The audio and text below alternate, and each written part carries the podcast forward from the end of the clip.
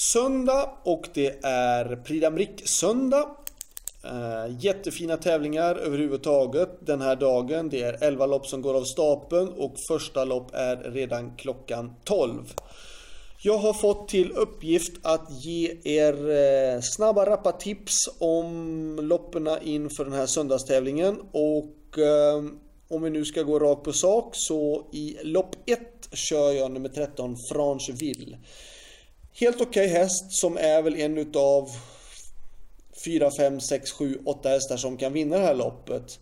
Ehm, 13 då, Francheville är en utav dem. Om jag ska se till de värsta motståndarna så tycker jag att det är nummer 1. 9 ehm, och 7 skulle jag säga i avdelning i lopp 1 som är de värsta motståndarna. Så 1, 9, 7, 13 skulle jag vilja säga i lopp 1.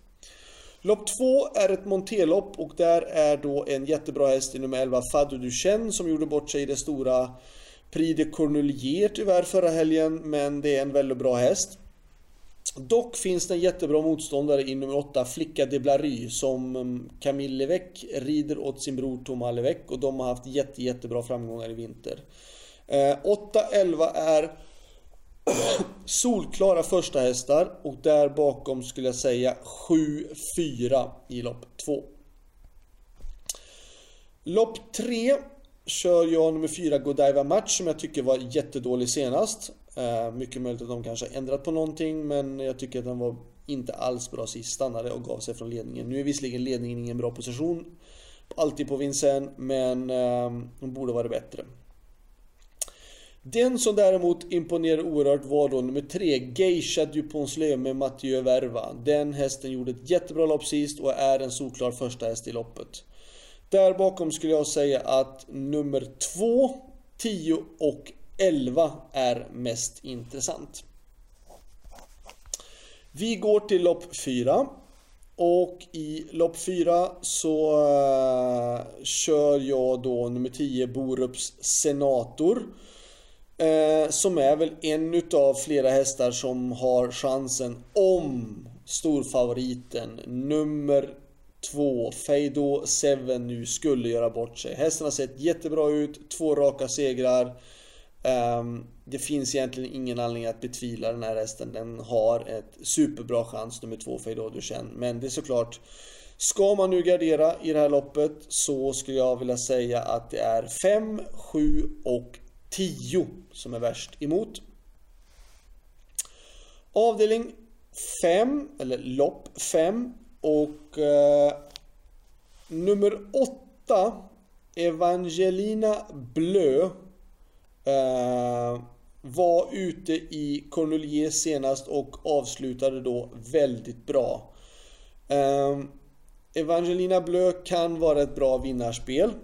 Eh, ska vi se till motståndare så tycker jag i sådana fall att det är 1, 2 och 10 som är värst emot i sådana fall.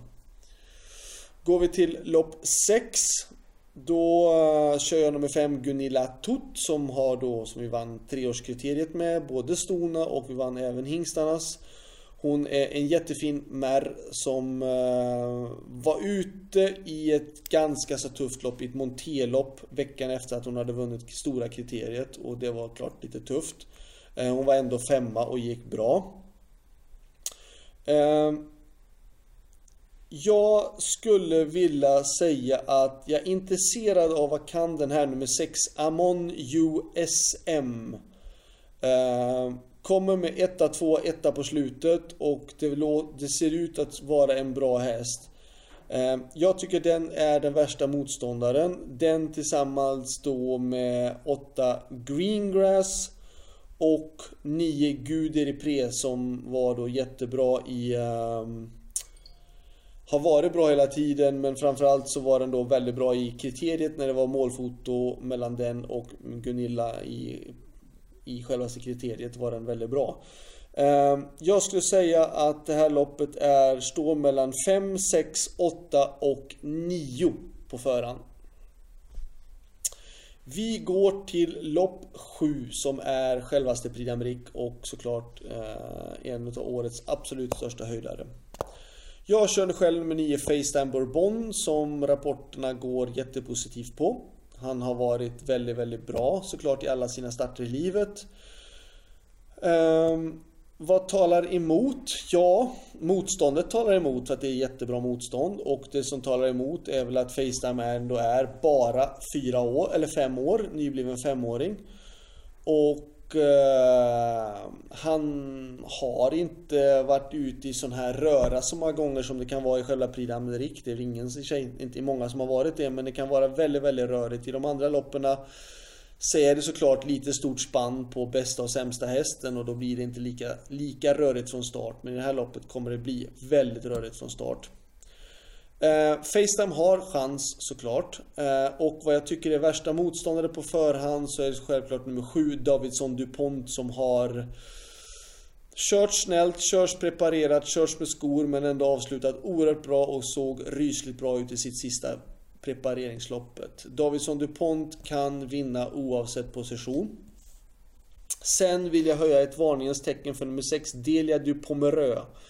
Frank Nivard kör denna fina märren som kan spida fortare än i stort sett allihopa på upploppet om hon får det rätta loppet. Delia du Pomereux är absolut inte att glömma bort. Um, sen där bakom så skulle jag vilja passa på att varna för nummer 3 Looking Superb som jag tycker har sett väldigt uppåt ut. Och uh, han har också körts med skor och det hela paketet på det viset. Och jag, han skulle mycket väl kunna göra ett sånt där kanonlopp precis som han gjorde förra året. Eh, sen ska man då inte glömma bort nummer 12 USA Jocelyn såklart. Och eh, självklart då nummer 17 Propulsion och 18 Bold Eagle. Så självklart, om de här rutinerade hästarna, om de nu vaknar med toppform den här dagen och får detta loppet, absolut kan vara med och göra upp om det. Så går vi till lopp 8 och då skulle jag vilja säga att jag har min bästa chans för dagen. Ehm, 12 short in cash såklart. Ehm, dock skulle jag säga att han inte har något bra utgångsläge för att ha bakspår på 2-1 på Vincennes, det är samma sak som att eh, starta från bakspår på 1600 meter hemma. Um, det är ett kraftigt handikapp och man tappar en 20 meter från start. Ehm, um, Shorting Cash är dock så pass bra häst att jag tror att vi ska kunna ha chansen att kunna vinna ändå. Uh, han har tränat bra, han har känts fin. Värst motståndare tycker jag, och han fick ett sämre spår än vad vi fick. Det är nummer 16 Velvet Gio som gjorde ett kanonlopp senast han var nere. Men han har då spår 16 bakom bilen. Eh, där bakom tycker jag på framspår tycker jag Alcoy är bra. Och nummer 8. Och sen då kanske faktiskt eh, nummer 2. Cash du Rib. Skulle kunna vara intressant också i sådana fall. Sen går vi till lopp 9. Och där tror jag att Basir eh, är värst i loppet. Nummer två, Kalina. Hon kan avsluta ruskigt fort om hon får rätta loppet. Uh, haft lite, lite, lite grann otur i vinter. Hon skulle lika gärna kunna stått med 3-4 segrar till i raden om hon hade haft lite tur på vägen. Uh, värsta motståndare till Kalina är då såklart uh, tre Unique Uni som jag kör. Fyra Dear Friend kan vinna. Och 5 Charmeuse Royal kan jag tycka också är intressant. Så 2, 3, 4, 5 i lopp 9. Ehm, lopp 10 ska ni få se ett riktigt fint sto och det är nummer 9 Beautiful Colibri. Ehm, Filippa Lär tränar, David Thomain kör, är en jättefin häst som har eh, bara vunnit och inte ens varit i närheten av att förlora. Beautiful Colibri ser ut att vara en riktigt grym talang. Värsta motståndet till Beautiful Colibri skulle jag vilja säga att det är eh, tre. Eh, kanske Custom Cheval som vi känner till. Eh, men jag vet inte. Mm. Annars fall så tycker jag nummer tre är bra. Holsart Vadekwe. Eh, och så är det väl intressant på den hästen som jag kör. Nummer 11 Blade Wise Ass. Um, Etta, diska, diska, tvåa, etta. Men rapporterna säger att hästen är ganska fin och att det ska vara en bra häst. Men som sagt, jag tror inte att någon i det här loppet rår på nummer 9 Beautiful Colibri. Sen så, sista, häst, sista loppet, lopp 11 för söndagen. Då är det ett monterlopp och ska försöka hitta en räddningsplanka eller vad man nu kan säga. Då är det nummer 9, 8, Brio de Tiard. 8 Brio de Tiard är en fin häst. Bakom kan jag tycka att nummer 10, Byr Chedé eller 6, eh, Cofedo Stall eller 9 Ang Karlan. Vilka fantastiskt fina namn de döper sina hästar till här nere, eller hur?